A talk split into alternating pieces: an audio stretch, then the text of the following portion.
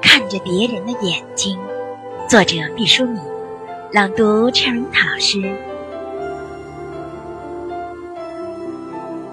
当我独自一人面对镜子的时候，我严格的审视自己的眼睛，它是否还保持着童年人的纯真与善良？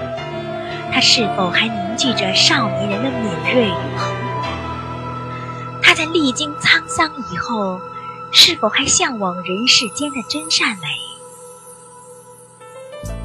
面对今后岁月的风霜雨雪，他是否依旧满怀勇气与希望？选自《最大程度逼近真实》。